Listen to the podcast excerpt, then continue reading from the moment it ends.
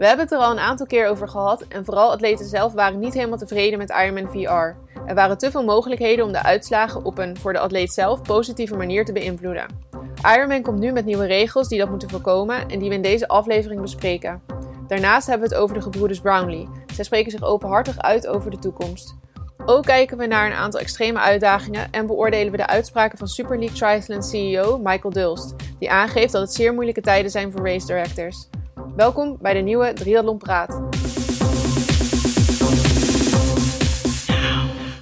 Daar zijn we weer. Welkom terug bij Triathlon Praat. Vanavond uh, zonder Tim helaas, dus ik ga even de leiding op mij nemen. En uh, ik hoop dat dat allemaal goed komt, Arjan. Als het niet goed komt, dan moet je maar even zeggen. Dan mag jij het overnemen. Ah, nee hoor, dat komt nou, wel goed. Uh, komt wel goed, toch? Vorige keer ging het op zich prima. Maar we missen hem wel. Jazeker. Ja, we... Om maar eens te beginnen hebben we deze week, uh, ja, ik denk wel goed nieuws gehad van Ironman, uh, vanuit Ironman. Want die uh, zijn een paar maanden geleden begonnen met Ironman VR natuurlijk. Met het online raceconcept. Ja. En daar werd daar op zich enthousiast op gereageerd. Maar er kwam ook wel veel negativiteit op. En dat hebben we eerder ook al wel eens besproken. En dat was dan vooral um, negativiteit over de uitslagen. Die ja, die soms niet helemaal. Ze klopten wel, alleen um, mensen zochten de, de, de, grenzen van de regels op. Dus dat betekent dat je, je mocht bijvoorbeeld zelf een parcours kiezen, waardoor je dus eigenlijk bovenop een berg kan beginnen aan het uh, fietsonderdeel, waardoor je een extreem snelle fietstijd kan noteren. Terwijl als iemand buiten fietst op een vlak parcours en last heeft van de wind, ja, zo is het wat lastig te vergelijken. Dus Ironman heeft een aantal uh, regels opgesteld om te zorgen dat het uh, ja, iets eerlijker is dan dus niet helemaal het woord. Want eigenlijk was het al wel eerlijk. Alleen iets, um, ja, een iets realistischere ja. race wordt. Ja, en, en iets meer een race ook wordt. Hè? Want nou, eerlijk was, er waren sommige mensen die ook echt niet eerlijk waren. Want die liepen echt gewoon 13 minuten op een 5 bij, uh, bij de age group 50 plus. Nou, dat mm -hmm. kan, je me, kan je me veel wijs maken, maar dat ja. is echt niet eerlijk. Maar we weten nee, wel precies. bijvoorbeeld voor, uh, voorbeeld van uh, Tim Wolfentang. Die gewoon zei, ja, ik heb gewoon, ja, de, die race volgens mij, wat was het? 40 kilometer in 40 minuten of zo. Dus toen zei ik ook wel, ja, hoe ja. kan dat nou? Toen zei hij, ja, ik heb gewoon binnen de regels heb ik uh, uh, het juiste parcours uitgekozen. En dat betekent inderdaad dat hij uh, bovenop ergens een berg was begonnen op tax. Of op Swift. Mm -hmm. En dan naar beneden was gere gereisd. Ja, dan kon hij gemiddeld ruim 60 in het uur halen. Ja, en dan volgens mij ook een looponderdeel van een brug af, geloof ik. En dat was dan vrij kort. ja, dat was die 1500 meter volgens mij. Oh ja. ja. Ja, dus dat zijn dan, dan klopt het wel, dan hou je je aan de regels, maar dan ja, wordt het wel een ja, het geeft wel een beetje bizarre uitslagen. Ja. Maar er waren dus ook mensen die zich ook gewoon echt niet aan de regels hielden. Dus uh, ja, mensen die, tenminste, dat, daar hebben we geen bewijs van, maar dat, daar lijkt het toch wel echt op als je sommige cijfers zag. Ja. Uh, die ja, misschien van de loopband afstapten bijvoorbeeld, hebben we eerder ook wel eens gezegd. Ja. En um, ja, om dat beter, om dat dus te gaan controleren, heeft Ironman nu een paar regels, vijf. Um, de eerste is dat je binnen 12 uur um, alle onderdelen moet afwerken. Ja. Voorheen was dat dus, uh, had je eigenlijk het hele weekend. Dus ik denk dat dat al een, uh, een groot verschil zal maken.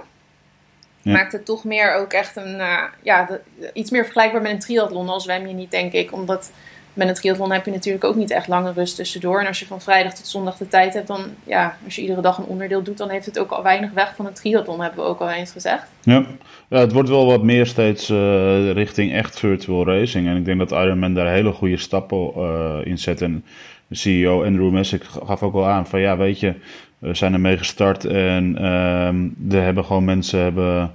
Uh, goed de regels gelezen en de voordelen uit de regels gehad. Maar die willen we nu al iets gaan inperken.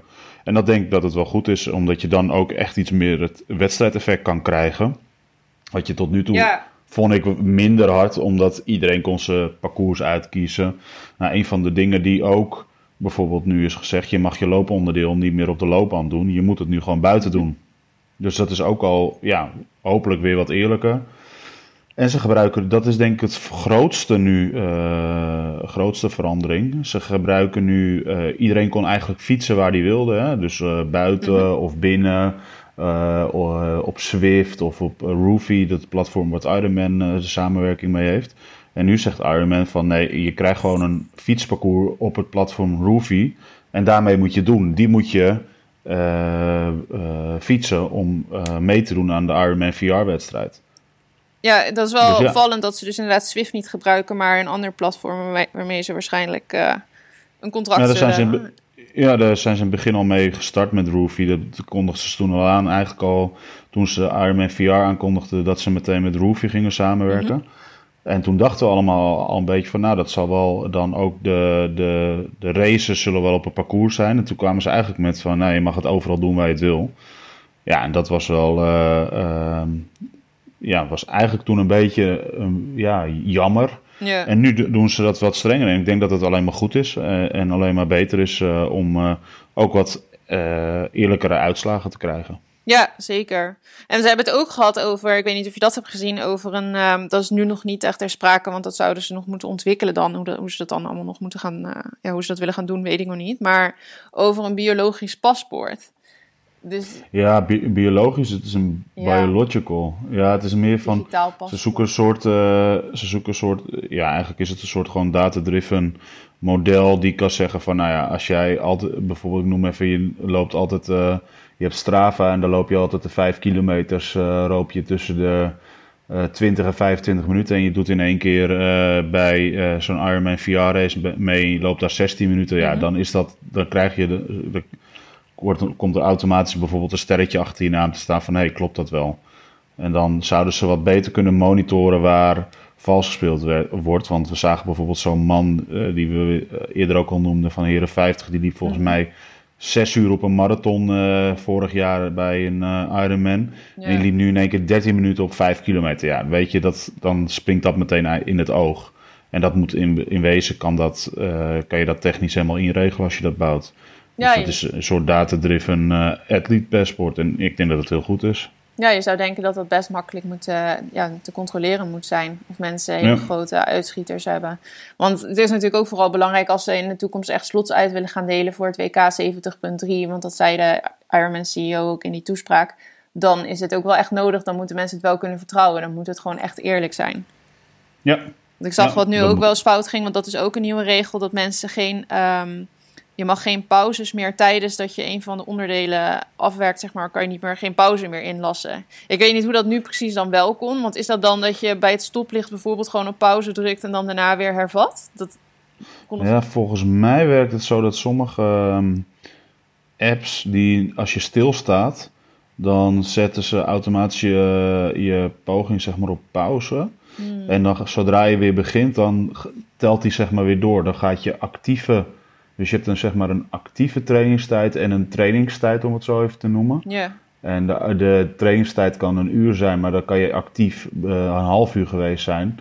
Dus ja, als je dan steeds een kilometer loopt en je gaat vijf minuten stilstaan en je loopt weer, weer een kilometer. Ik wist trouwens dat het, niet dat dat kon bij die Ironman VR races. Dus daar was ik ook nog wel van onder de indruk. Toen dacht ik, ja, daar is ook nog wel best wel mee te sjoemelen. Ja, als je dit soort dingen weet, dan kon je dus, of wist, dan kon je dus heel goed zijn in die races. Ja. Dan maakt dat wel het verschil. Want dat, ja. dat is inderdaad, als je een vijf kilometer loopt en na iedere kilometer neem je even pauze, dan uh, loop je toch een stuk sneller waarschijnlijk dan wanneer je hem in één keer loopt. Dan kan je daar wel wat mee, uh, ja, wel wat aan hebben. Ja, ik, ik, ik vond het wel uh, opmerkelijk dat ze er nu mee kwamen. Want het was eigenlijk al een, een roep na de tweede VR-race van, weet je, we zien nu, nu zoveel prestaties die gewoon eigenlijk gewoon niet kunnen. Mm Um, en het heeft wel even geduurd voordat ze daar echt op gereageerd hebben. En misschien ook wel goed, omdat ze dus waarschijnlijk meteen echt oplossingen gezocht hebben. Ja. Uh, dus ik, ik, ben wel, ik ben wel blij hiermee. Precies wat jij net zegt. Zeker als ze hier slots willen gaan uitdelen, ja, dan, ja, dan moet je dit echt wel goed, in, goed uh, neerzetten. En volgens mij wordt dat nu gedaan, dus dat is wel mooi. Ja, ja want anders levert dat gewoon echt. Uh, zou dat echt frustraties op gaan leveren? Wat ook, eh, waar ook frustraties uh, ontstonden, dat was in een Swift Pro-serie uh, race. Die, die doen dat sinds een paar weken ook. Iedere dinsdag hebben ze daar een race op. De, of woensdag is het volgens mij op het platform. En ik geloof dat het twee weken geleden is er dus ook Johnny Brownlee uit de uitslagen geschrapt. Omdat ze daar ook wat strenger gingen toezien of alles wel klopte. Dus volgens mij gaan ze ook wat meer kijken naar gewicht en zo. Dus daar zijn ze ook al bezig met dat uh, online racen om dat wat iets meer te reguleren, dat het allemaal wat eerlijker wordt. Maar dan over de Brownlees gesproken, want er stond een, uh, we hebben vandaag een interview gedeeld op de site met uh, de Brownlee Brothers.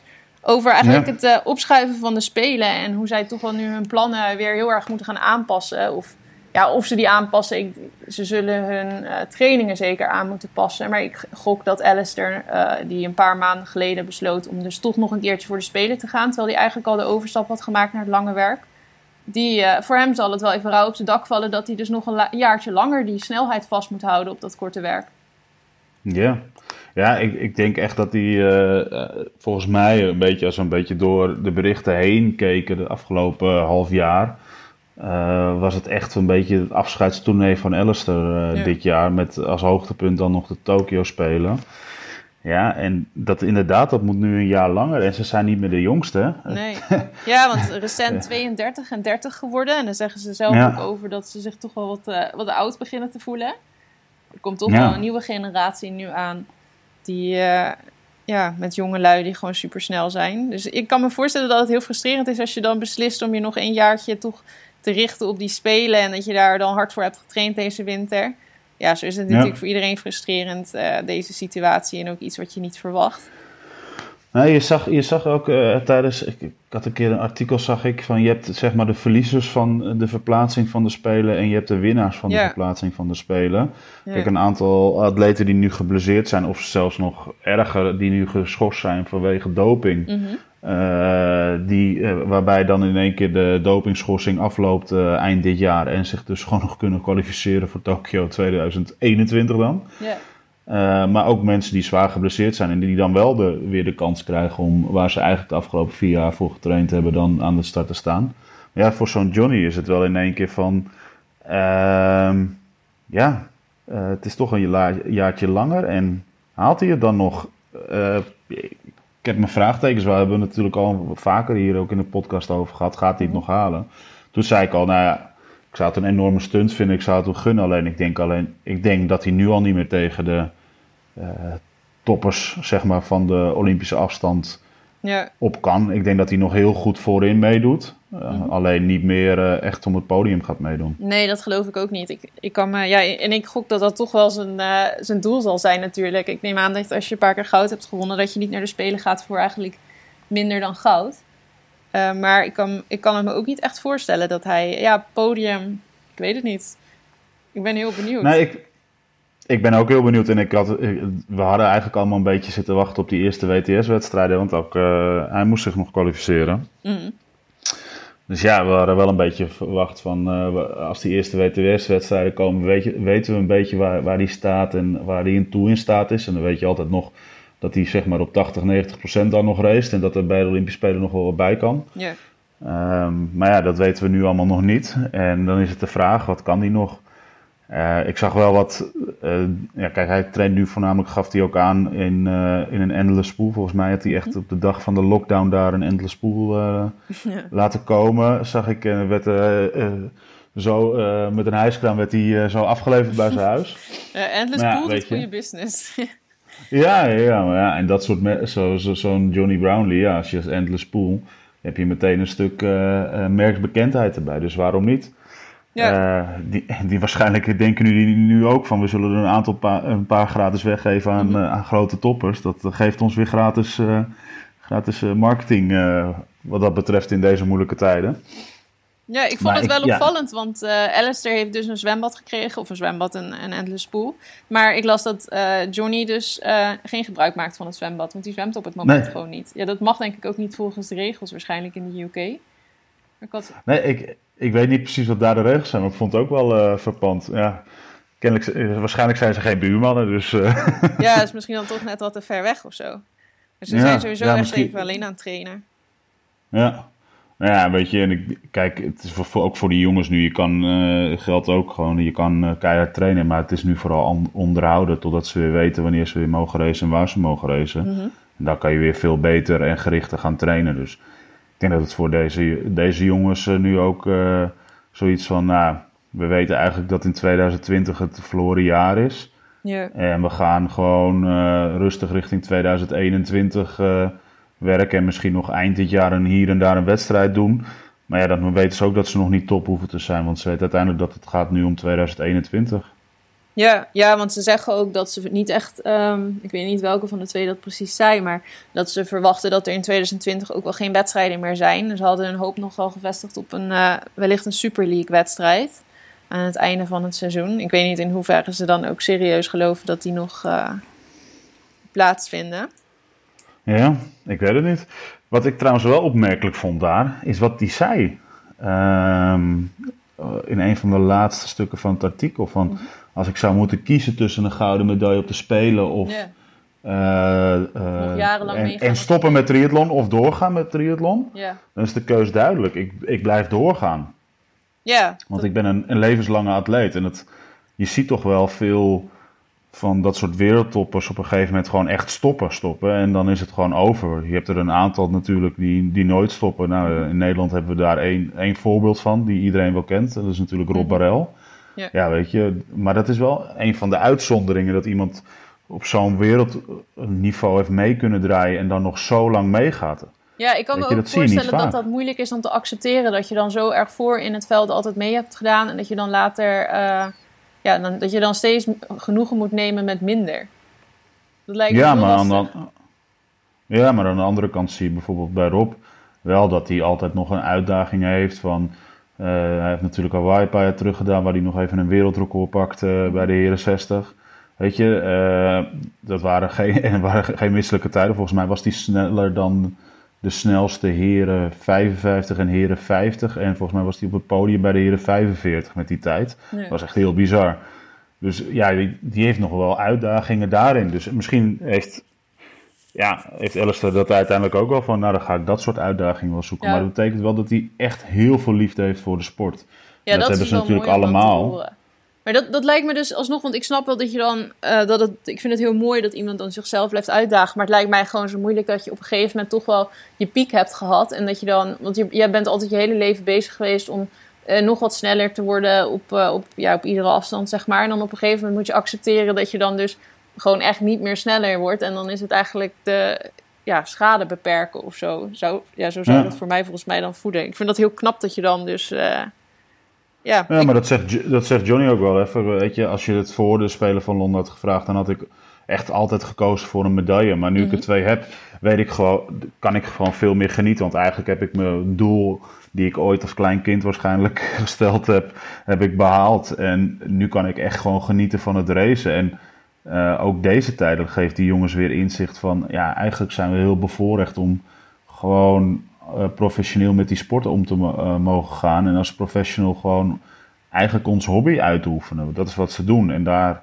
ook nog van redelijk waarschijnlijk wat te kunnen leven in hun geval. Ja. Uh, ja, dus ze zijn gewoon heel bevoorrecht. En dat beseffen zich nu meer en meer, ook helemaal tijdens deze lockdown. Dus ja, wat dat betreft denk ik ook...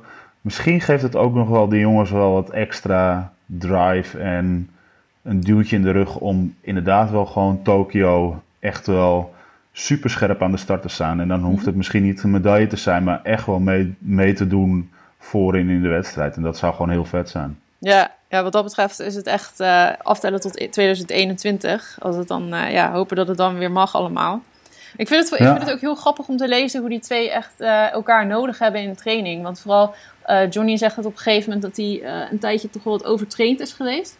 En eigenlijk zegt hij dat dat gedeeltelijk komt doordat Alistair wat meer afwezig was in training. Ik denk dat dat de periode was waarin Alistair zich meer begon te focussen op het langere werk. Um, ja.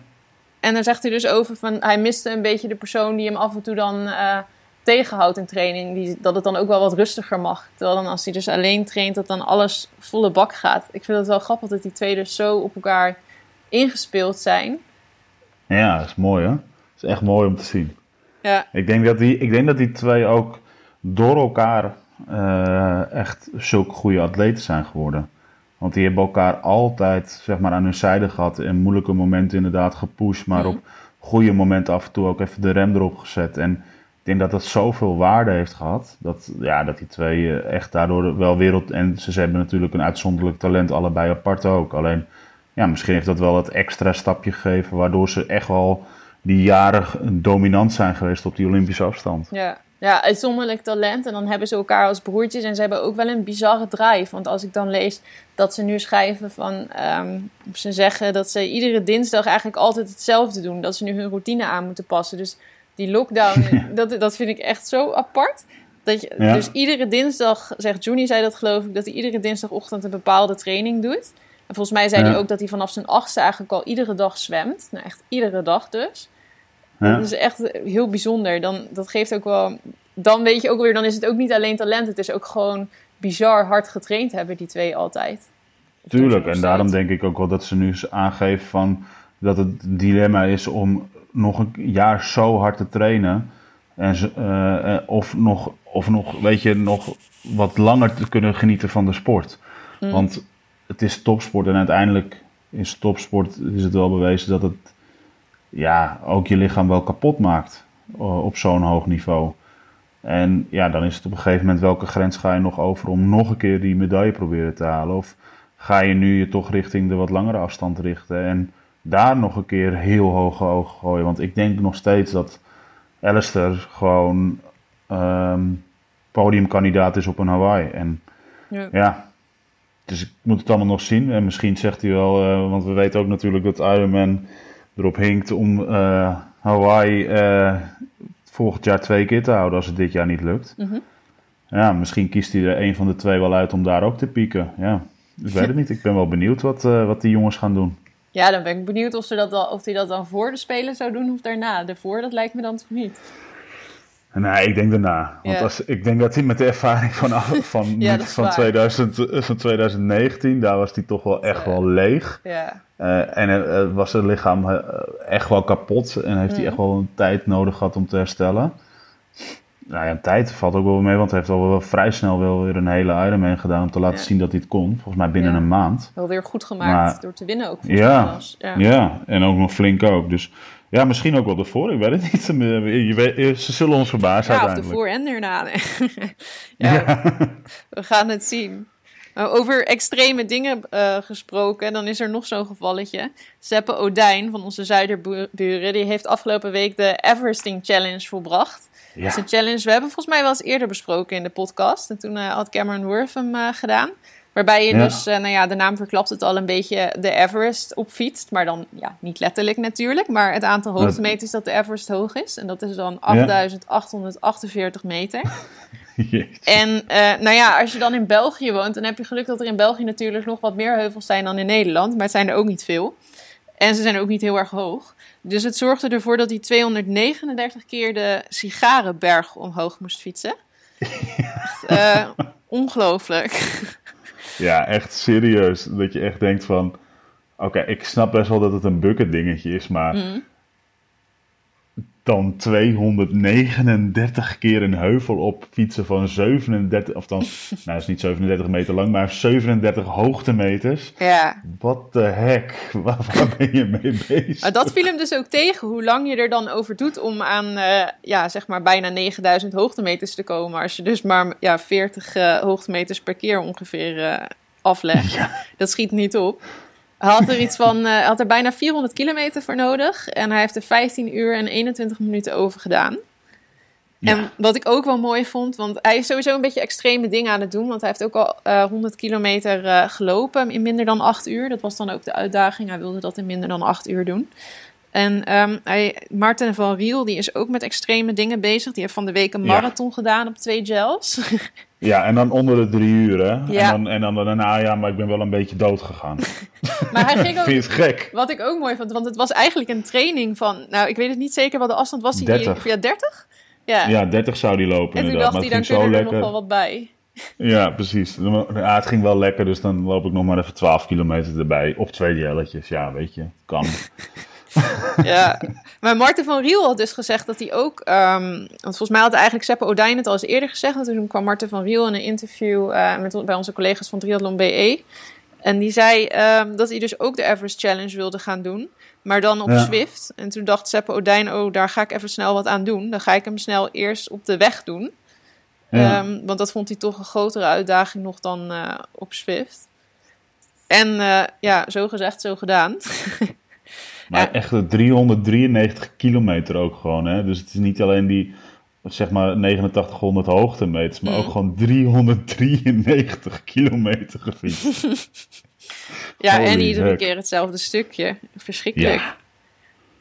Echt bizar. Ja. echt grappig. Ik hoorde dat de familie eh, Hemenrijk was ook nog eh, gekomen om te kijken. Dus had Ja, eh, nou, respect. goede support. Maar hij daagt nu um, Marten van Riel uit om misschien ook nog maar eens dan 100 kilometer te gaan lopen op drie jelletjes. Aangezien ja. die voor die uh, marathon nou, twee gels nodig had. Nou, eigenlijk vind ik dan dat hij gewoon wel vijf jelletjes mag pakken. Als hij 40 kilometer op twee doet, dan, dan verdubbelen we gewoon naar 80 vier jelletjes en naar 105 jelletjes. Ja, vijf jelletjes, dat vind ik uh, heel coulant. ik denk alleen dat hij zegt, nou, nooit meer. Maar ik, overigens, eventjes zonder grappen, als Martin gewoon dus gewoon ruim onder die drie uur kan lopen in een training met twee jelletjes. En we weten dat Martin ook niet de slechtste fietser is uh, van het veld, normaal gesproken, in, in de Olympische afstandwedstrijden. Mm Dan uh, hou ik ook nog wel eens een keer uh, mijn hart vast als die overstap gaat maken naar het langere werk. Ja. Want dan denk ik dat er ook echt wel hoge, dat hij hoge ogen kan gooien. En ik weet, hij is nog niet klaar op die, op die Olympische afstand. Daar wil hij echt nog wel wat laten zien. Ja. Maar ik denk dat hij wel laat zien dat hij klaar is om een stap te kunnen gaan maken. En ja, ik ben wel benieuwd. Als, uh, stel voor dat Martin bijvoorbeeld uh, in Tokio een medaille haalt en zegt dit, uh, dit was mijn doel. Of, de, of hij dan een stap in de richting het langere werk gaat maken. Ja, ik heb eigenlijk geen idee hoe oud Martin is. Weet jij dat? Oeh, nu vraag je me iets. Hij al in die leeftijd, is die rond de 26, dacht ik uit mijn hoofd. Oh ja. Um, ik kan me zo voorstellen dat hij dan nog een keertje de, na nee, Tokyo... hij is al... Hij is 27. Hij is 27. Hij woont, wordt dit jaar wordt hij 28 eind dit jaar. Dus uh, ja, dat betekent ook wel dat als hij volgend jaar is hij dus 28 tijdens mhm. de Olympische Spelen van Tokio, dat dat wel een beetje zijn laatste kans begint te worden. Gezien ook de leeftijden van een uh, Brownlee bijvoorbeeld. Ja. Uh, want dan zal er wel weer een nieuwe lichting ook weer op staan. Dus ik denk dat het voor hem ook wel uh, echt wel de speler wordt waar hij het moet gaan doen aankomend jaar. Ja, en dan zal het, zal het over vier jaar um, dezelfde afweging worden als die Brownlee nu dus moest maken. Van ga ik nog een keer de spelen doen of wordt het het lange werk? Dan zit hij inderdaad ja, op dezelfde leeftijd.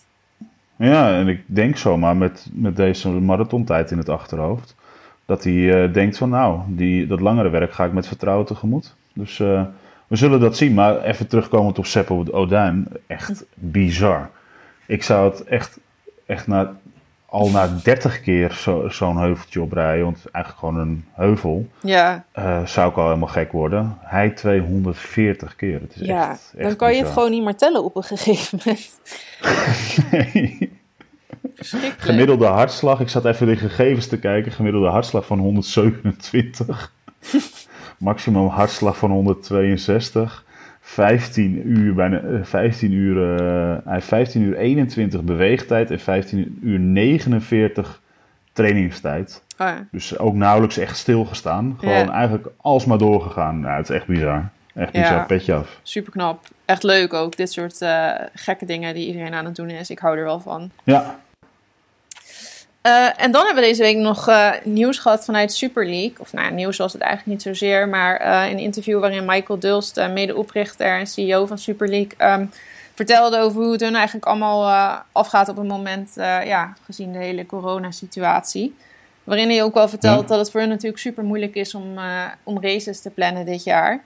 Ze hadden al vroeg dit jaar te maken met wat, wat wedstrijden die ze, die ze moesten aflasten in Azië. Waar het natuurlijk allemaal ook een beetje begon. En nu zitten ze een beetje met hun races in Europa.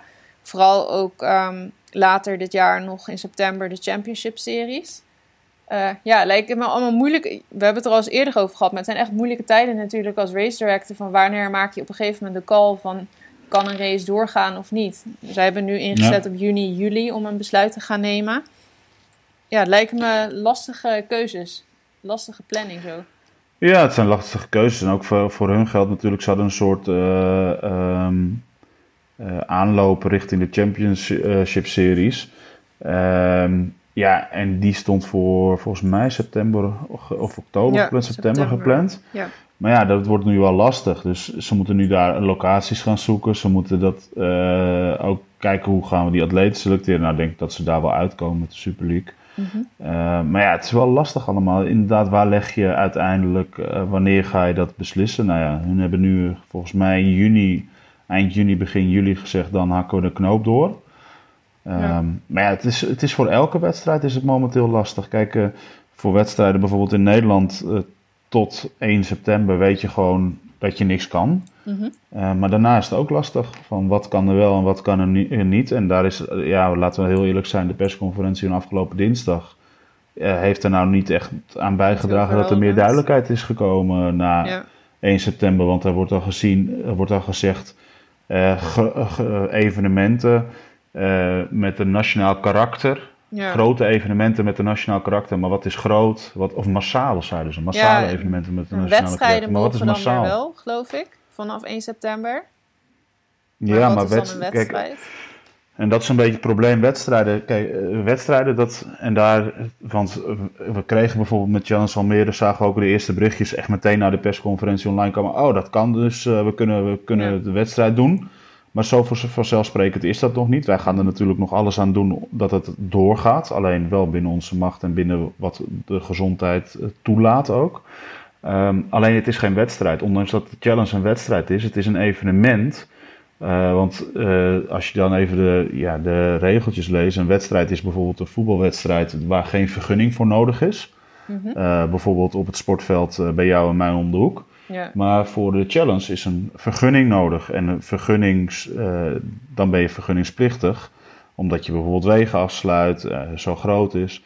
Uh, en dat valt dan weer onder, het, onder de noemer evenementen in, in dit rijtje. Dus daar stond in dat mooie tekeningetje wat daarna verspreid werd door, door de Rijksoverheid een grote vraagteken wanneer dat kwam. En dat kwam zelfs een dag later uit van ja, ik massale evenementen van een nationaal karakter mm -hmm. verwachten we pas als er een vaccin is. Ja. Maar wat is massaal? Weet je dan, voor de een is maar, want dat, daar gingen een heleboel discussies uh, ook op social media over. Voor de een is massaal 250, voor de ander is massaal 5000 en voor weer een ander 10.000. Dus zolang daar geen aantal aangegeven wordt, is dat heel lastig voor een ieder. En ook zeker bijvoorbeeld voor, uh, nou ja, voor, uh, laten we terugkomen op het artikel voor zo'n Super League. Die hebben ook te maken met niet alleen van uh, wanneer kan het, maar die hebben te maken met van wat voor, wat heeft, wat voor regels heeft het land op dat moment waar ze willen gaan organiseren. Kunnen atleten wel inreizen? Ja. want bijvoorbeeld in Groot-Brittannië hoor ik nu dat als ehm, een atleet bij wijze van spreken een wedstrijd gaat doen, die mag reizen straks, maar die gaat de wedstrijd doen in nou ja, ergens waar Super League straks is. En hij komt terug, moet hij waarschijnlijk twee weken in quarantaine gaan zitten. Ja, dat is ook wel ja, heeft een, ja, dat is voor een atleet nou niet echt, echt geweldig. Want dat betekent weer dat je twee weken alle uh, de Brown Lees moet gaan tra trainen in je endless pool. En dat wil je niet tijdens een wedstrijdseizoen. Dus ja. er zijn allemaal haken en ogen. Het is niet alleen van kan je het organiseren, maar is het ook nog veilig genoeg en kan je ook nog gewoon je atleten laten komen naar je wedstrijd. Dus, viel het ehm, jou mee of tegen afgelopen week de uh, persconferentie? Had je, had je meer duidelijkheid verwacht? Of?